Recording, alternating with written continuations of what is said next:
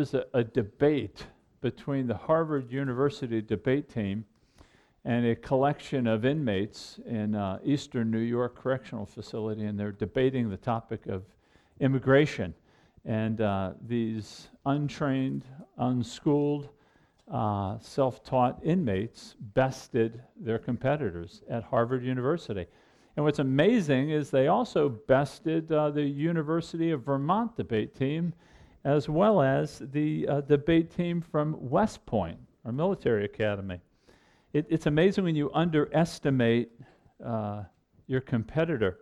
Well, we're going to see in our passage today uh, Jesus in a debate with the religious leaders. In fact, this debate is really going to take all of the day uh, in this last week of Jesus' life.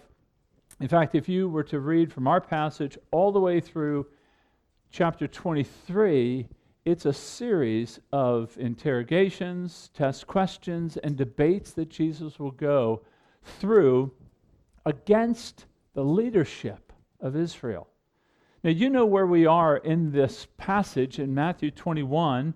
He's entered Jerusalem, so he's disclosed himself to be the king.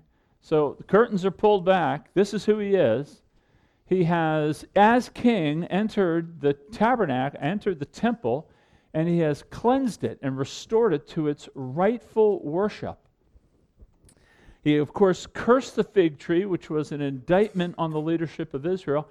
And now we find in our passage going back into the temple to be a king who teaches. And he's preaching the kingdom of God. That's what he's doing in the temple. So he's cleaned, he's come in as king, he's cleaned house, and now he's set up shop and he's teaching.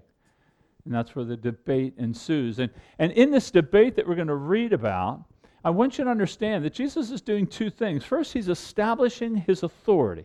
We're going to see that in verses 23 through 27. He'll establish his authority. He's going to be challenged in it, but he'll establish it and explain why he has come with authority. And then, and then he's going to explain how we walk in light of the authority. What, what does genuine faith look like under the authority of Christ?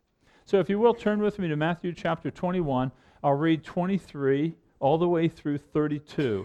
It's really two parts regarding the authority of Christ and us living within it. Matthew 21 23. And when he entered the temple, the chief priests and the elders of the people came up to him as he was teaching. So he's teaching in the temple and said, By what authority are you doing these things? And who gave you this authority? Jesus answered them, I will ask you one question. If you tell me the answer, then also I will tell you by what authority I'm doing these things.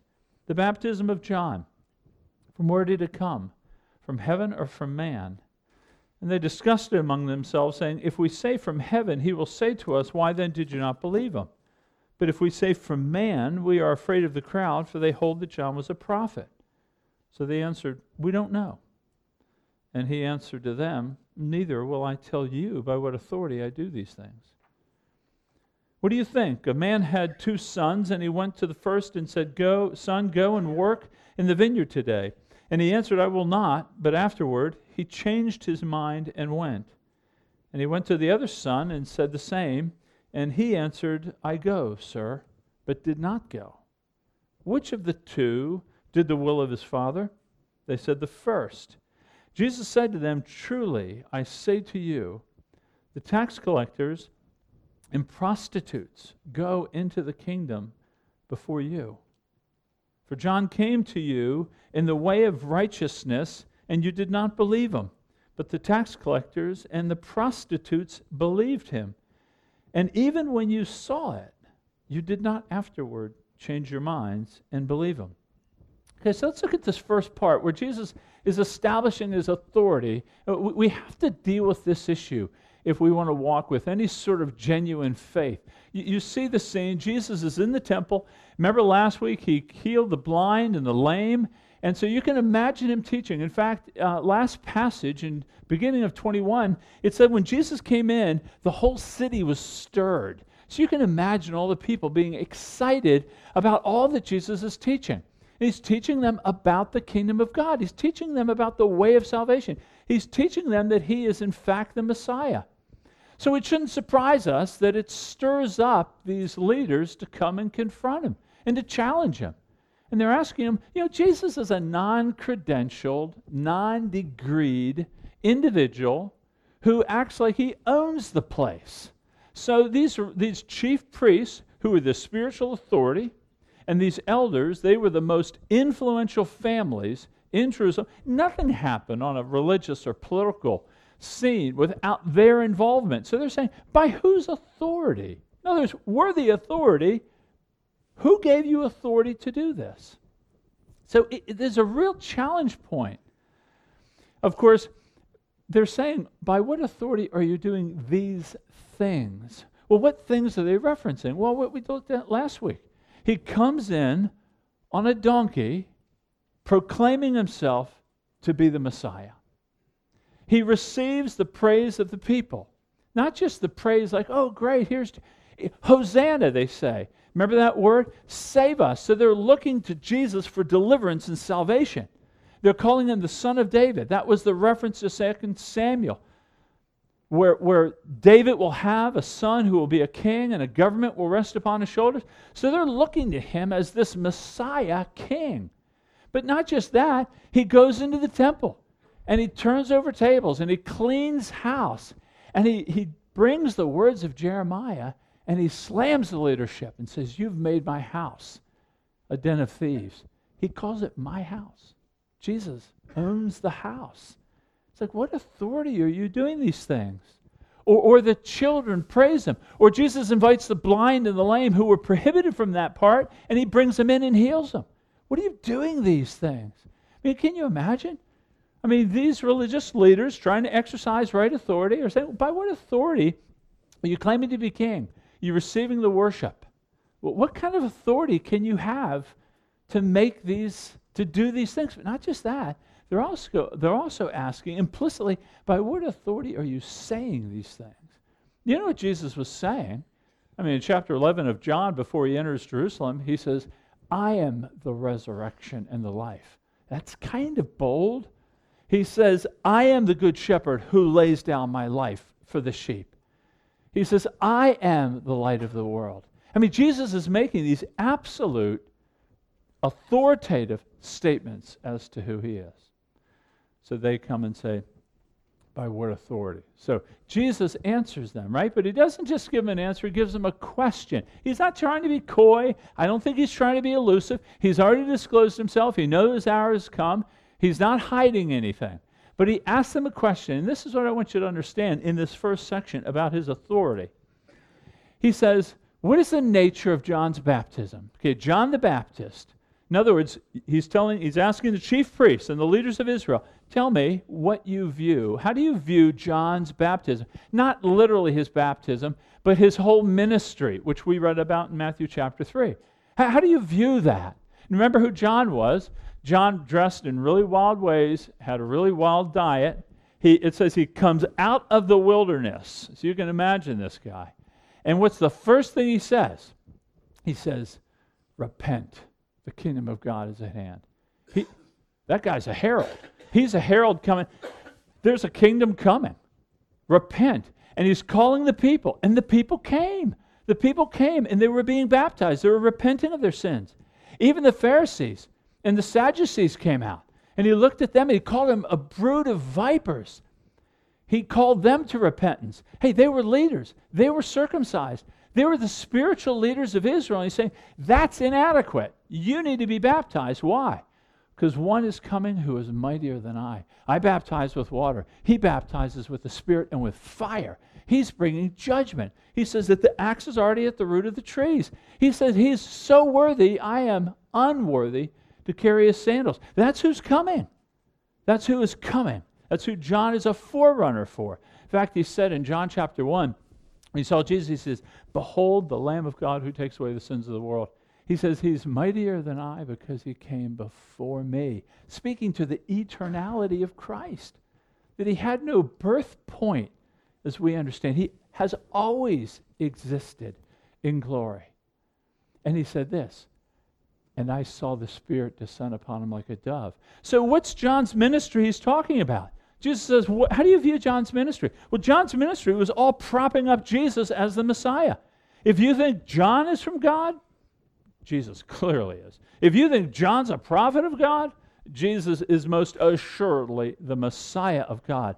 Jesus is connecting his ministry to John. It's a continuation of John's ministry. This is an incredible question to put to these Pharisees because they knew they were immediately cornered by that.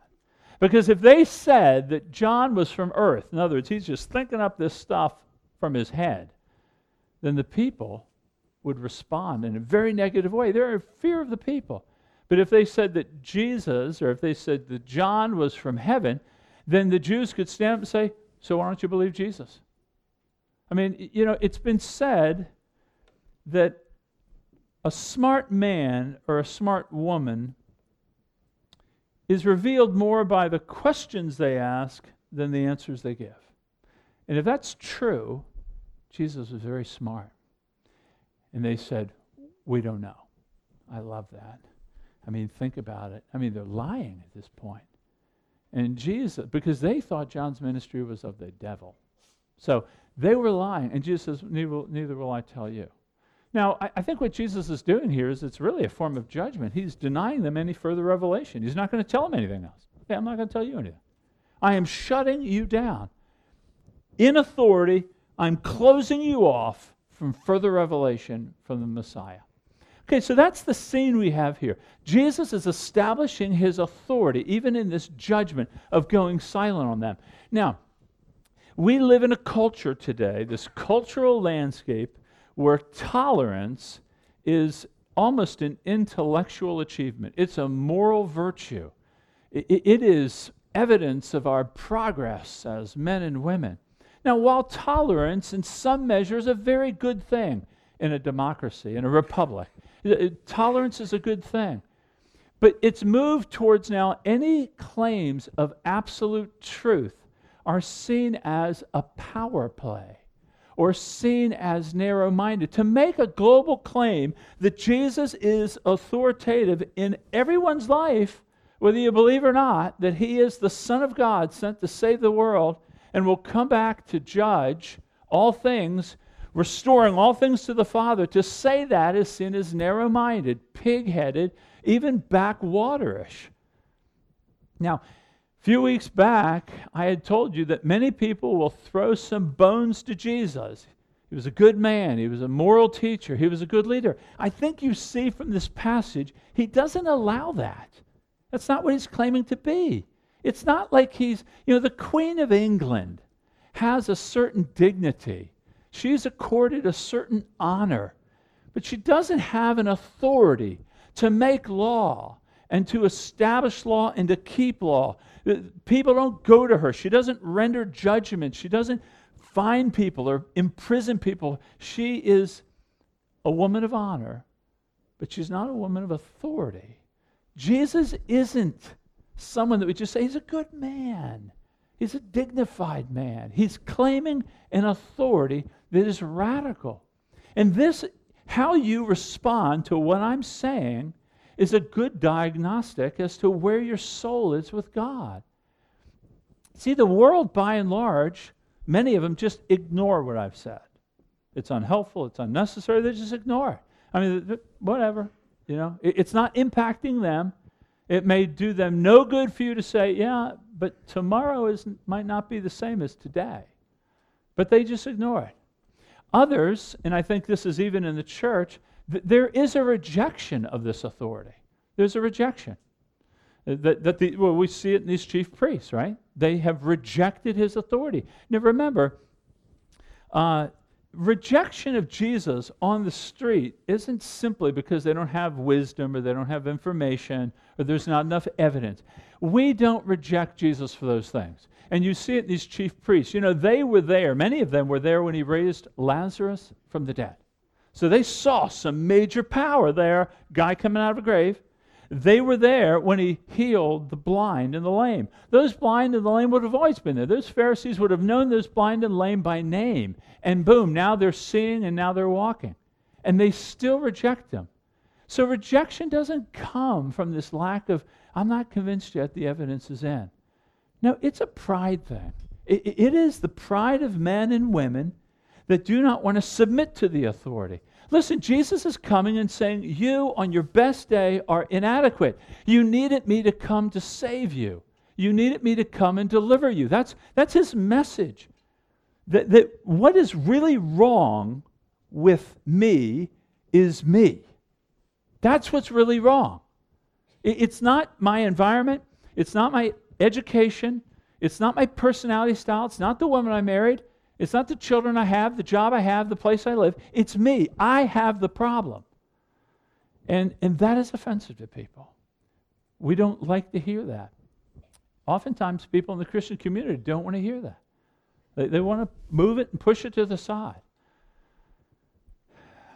These religious leaders didn't see themselves as the problem. They had their religion, they practiced their religion, everything's good. We don't need that kind of radical salvation that you're talking about. Now, this just, just by implication, let me throw this in as a freebie. There is a kind of implicit warning here that human leadership, human authority, uh, is not immune to error. It's, it's not immune to error. We, we, particularly church leadership, is not immune to error. We fail. We cannot be simply trusted that whatever is said is true.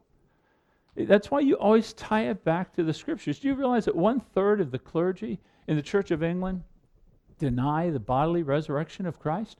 Now, Jesus said, I'm the resurrection, but we're not going to accept that. Or you have seminaries across this land that do not teach the historic Christian doctrines. Or John Stott once was invited to a world council, he was an Anglican uh, minister uh, England, many years, both sides of the Atlantic. Great, great evangelical thinker. Um, very clear. Died probably 10 ish years ago. He was invited to the World Council of Churches, and they asked him to speak. And so he got up, and here's what he declared He declared five things that are necessary for the church. He says, The doctrine of man's lostness, that we are lost apart from God unilaterally coming to deliver us. He says, confidence in the truth, the relevance, and the power of the biblical gospel. Third, the uniqueness of Jesus Christ. Fourth, the urgency of evangelism. And fifth, a personal experience with Jesus Christ. These are essential to the church. When he sat down, he sat down next to a theologian by the name of Stendahl, a Swedish theologian teaching at Harvard University and he leaned over, and this theologian said, I did not agree with one word you said. Now, that is in the seminaries being taught. So, so many people, even within the church, reject this. But there's, there's, a, there's one other that I'd like to apply. There's some ignore it, some reject it. Some of us, I think, have a benign rejection. This is a little more insidious. And I'm asking you to consider you know, we will affirm the absolute authority of Jesus. Uh, but in life, but in life we hold to it partially. You know, that what he says, so, so out of our mouths can come things like, well, I know the Bible says it, but. So, so what's the but leading us to? Other than an excuse of why we shouldn't or can't do what he just said. Or we say, God wouldn't ask me to do this, perhaps forgive someone who's really hurt you. And we tend to take his authority and we take it on our terms and not his terms. And, and that's just a challenge for us to consider. Where are we on that? I, I mean, in your own personal life, how often do you find yourself kind of skirting the absolute authority that Jesus has over his people?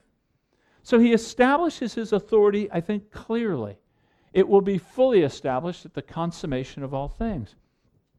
But, but how do we actually live under the authority?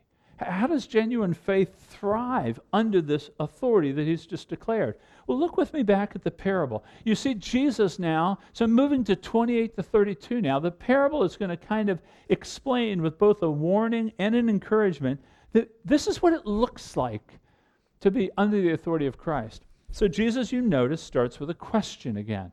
What do you think? So he's asking these religious leaders, what do you think? I want you to give a ruling. I want you to make a decision here. So he's appealing to them. And he says, There's this father, he has two sons. Okay, the first son, he goes and asks, probably the younger son, because he's asked to do manual labor first, but go out in the vineyard and work. And the son refuses. Now, right away, you should be getting your back up. You should be thinking, this guy's a brash brat, rude, obnoxious. In this culture, a patriarchal society, the father asks you to go in the field. It isn't like today where we've got to discuss and collaborate and try to win the support of our children to do what we're asking them to do. I just, I just cut to the quick and say, you're out in the backyard for a week if you don't want to do it. That's simple.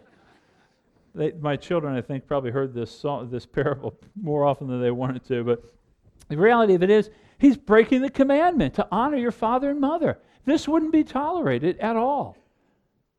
But, but notice what it says. He changed his mind. That word, the Greek word, is repent. He repented. He saw his sinfulness and he obeyed. Okay, then the second son, the second son, you notice in the text, he says, I go, sir. It, you love that kind of language. The word actually is curious, the Greek word. I go, Lord. Yes, Lord, I will go. I mean, if there was a crowd of people around, boy, that would be impressive. That's the guy I'm putting my money on. He's going to be the successful one. What, what a good young man. Look at him the way he obeys. But he didn't go. He didn't go. It, it was, it was, it looked good. It sounded good. It appeared good. Yeah, everything was working. He just didn't go. He didn't end up obeying. And so Jesus says, so which one did the will of the Father? Which one? I mean, who was the real son? Who has the true relationship with the Father? Who's actually obeying? And of course, the Pharisees, they say the first son, and they're right, but they're also guilty, as they're going to find out in just a minute. So the first son. So let me explain this parable real quick, just put some color on it. Okay, the Father is obviously Jesus. Or sorry, the Father is obviously God. He is God. The two sons are representing two classes of people, not just two individuals. And you know that because look at 31 and 32. He says, Truly I say to you, tax collectors and prostitutes are getting into the kingdom of God before you. So he's talking to the religious leadership now. He says, Before you. In other words, they're the second son which would make the first son the tax collectors and prostitutes. Now, at this point, we're kind of in shock. Now, I know you've probably read through this parable and you've heard it before, and you're like, yeah, that makes sense. I, I really, we prayed, we had a wonderful prayer time this morning. You know, just as a reminder to all of us here, I want to get this cleared up right now.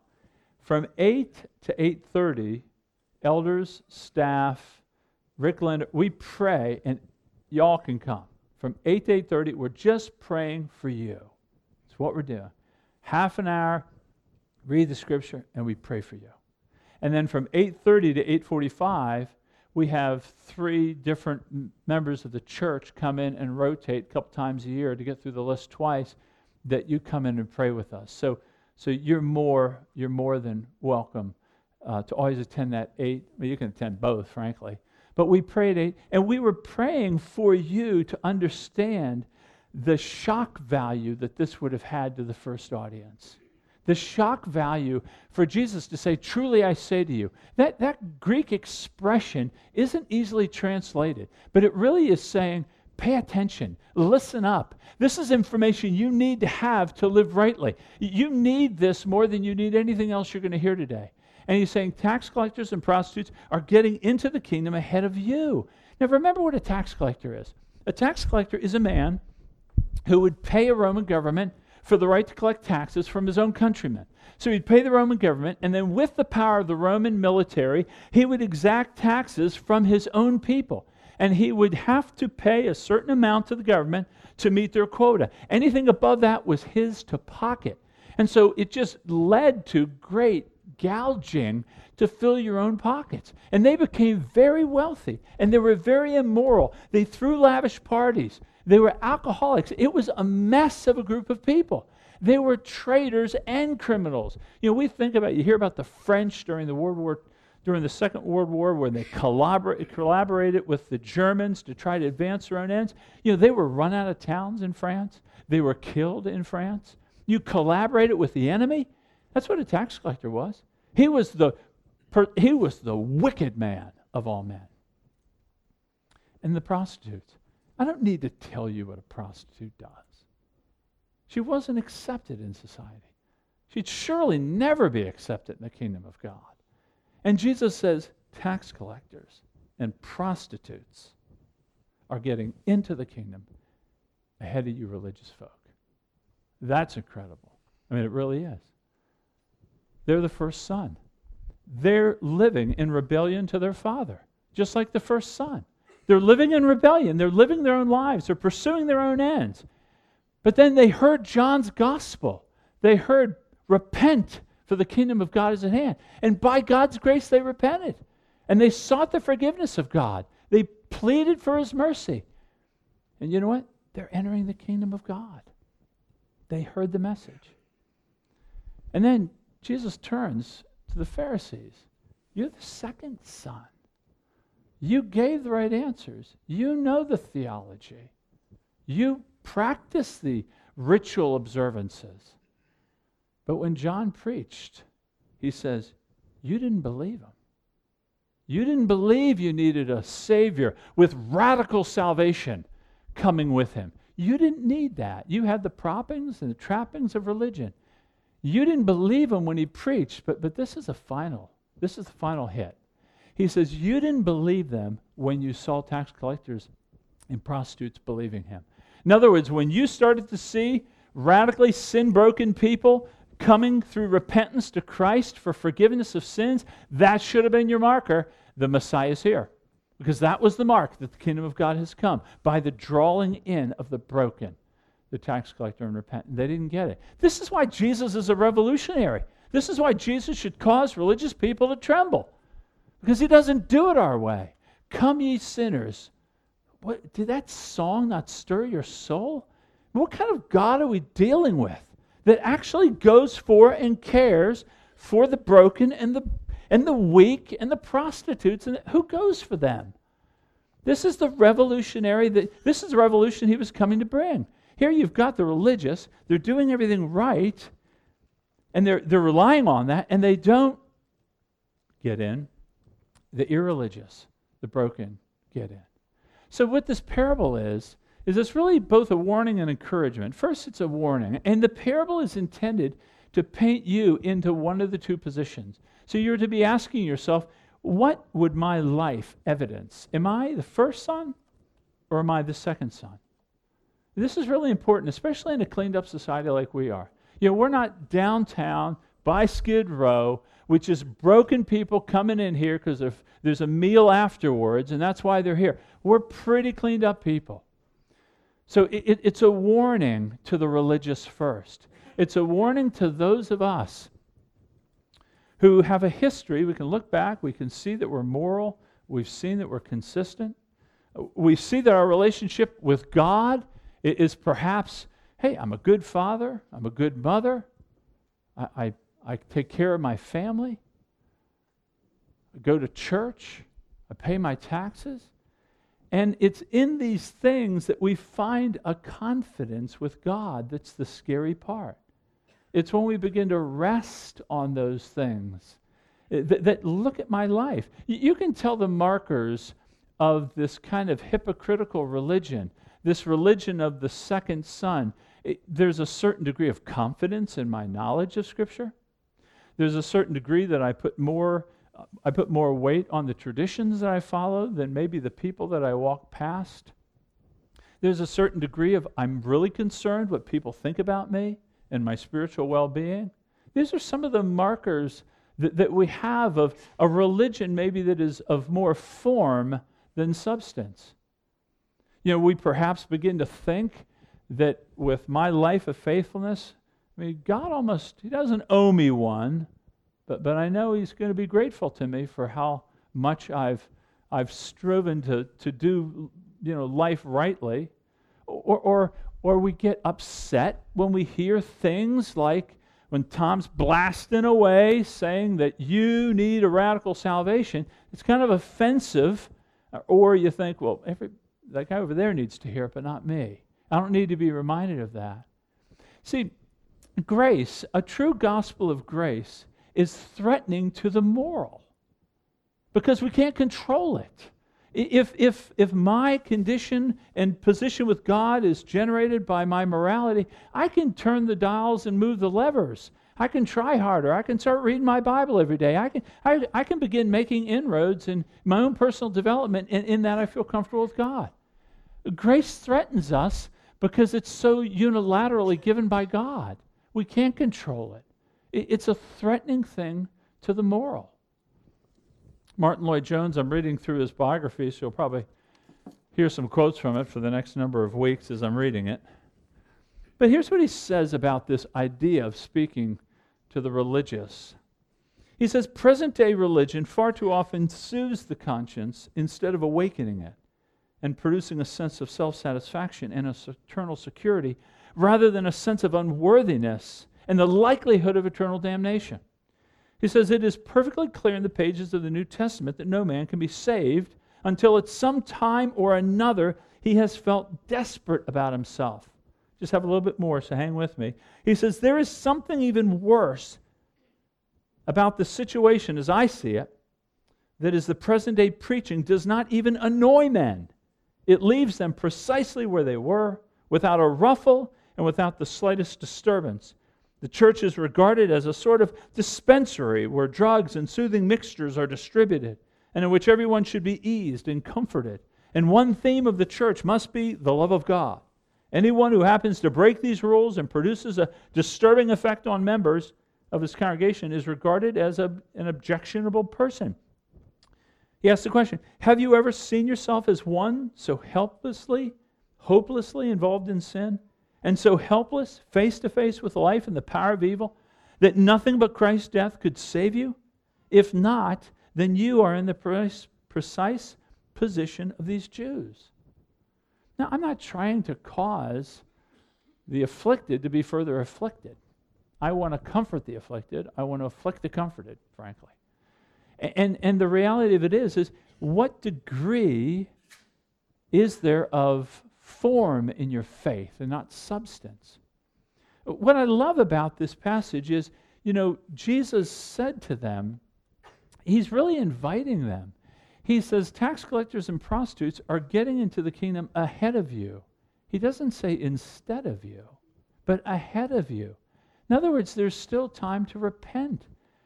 I mean, for those of us, particularly if you're non Christian here, uh, repentance is seen in that second son. He's a brash, young, bratty boy. And yet, and yet and he's, he's a little bit like his cousin, his cousin, the prodigal, who asked for his father's inheritance before his father was dead. It's a big no no. I mean, you don't do that in that kind of culture. You don't ask. You're saying to the father, I would rather have you dead and get the cash in hand than have you alive with me.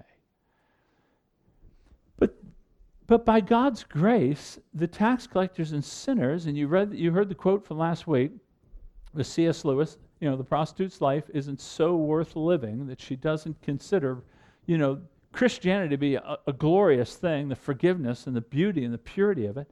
But but um, he saw his life by God's grace, repented, and was accepted not unlike, again, the cousin, the prodigal, who it says came to his senses or repented and then was forgiven. and, and so, repent, here's what repentance is genuine faith. If we have a genuine faith that is substance and not just form, there's going to be the aroma of repentance. When I say repentance, I'm talking about repentance literally means a changing of the mind. I changed my mind about who I am. So if I thought I was moral and I was good and God must surely love me because look at who I am and look at all that I've done, if, if this is the, then I'm going to change my mind. And I'm, no, I am a broken sinner in need of God's grace. I'm going to change my mind about the way I view myself. And I am in desperate need of a Savior to deliver me. And I still do, even now as a believer. God, you, you must save me. If somehow your salvation train went off track, I'd be off track with it because I need the gospel every day. So repentance is changing the mind.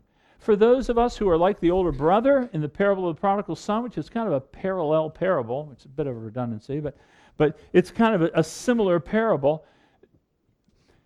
The, um, we want to repent of our religiosity. We want to repent of our religion. We want to repent of thinking that, you know what? I was pretty good. And I can always tell because when I ask people, you know, that if if you were to die and stand before God, what would he say to you? You know, would he just accept you? And people generally say, I haven't been that bad. I've been pretty good. You know, right away, what are they resting on at that point? They're resting on what they have done or have not done, as opposed to resting on all that Christ has done. He's done it all. We just sang it. So repentance is kind of a changing of the mind over either our religiosity or our sin. Many of us have walked through very difficult times. Right now, some of you are just absolutely forlorn in sin. You're weighted down. You feel like you fail, fail, fail, fail. God could never save you. That is a, that is a situation that is feeling like this increasing darkness comes over your soul. You've been coming here for years, and you just can't seem to see any change in your life, and you feel broken and forlorn. He says, Come, ye sinners, poor and broken. I mean, repentance is just a sorrow over our sin. It's not claiming victim. I'm a victim. It's, it's no victimization here. We're victims in America. No, no, no. With the gospel, we're culpable. We're guilty. We're guilty of sin. That sorrow over sin leads to confession of sin, that we confess to God God, I have failed. I have failed you. Not complaining, but confessing.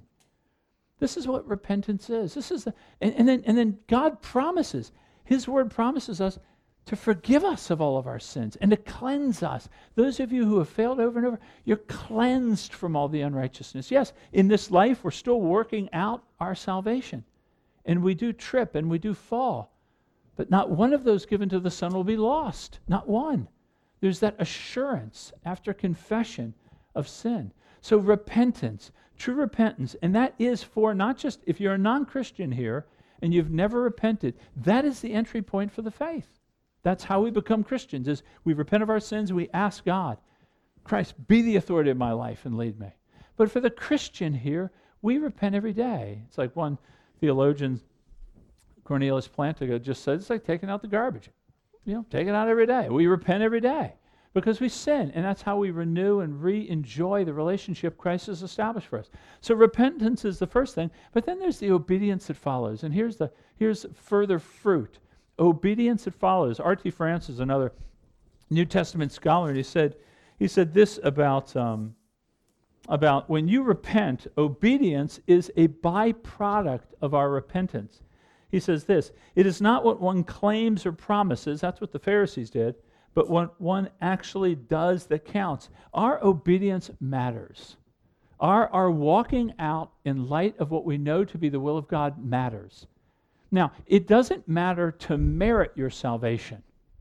No, Christ has merited salvation for us. But our obedience to the Word of God is born out of love now.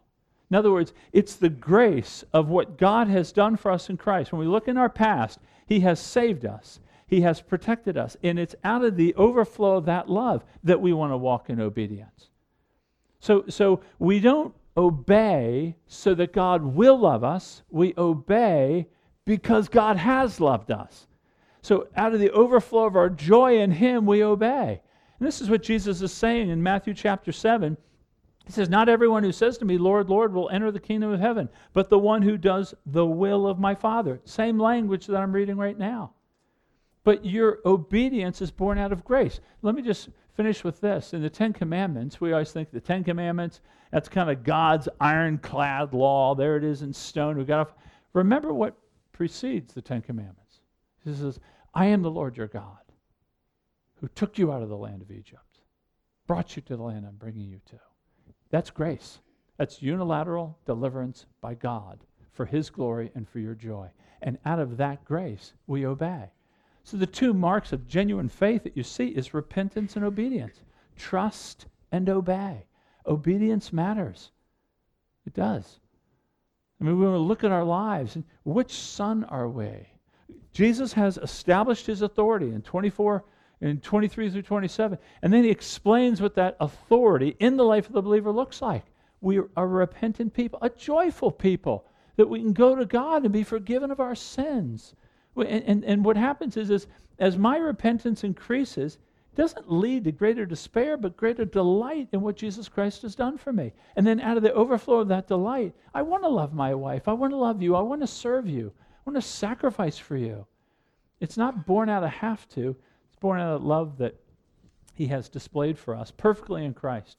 So let's take a minute now and just silently confess. For those of you who perhaps you feel admonished, then, then allow conviction of your soul to give forth in confession. For those of you who are, who are weak, I pray this has helped you. Appeal to Him for grace and mercy.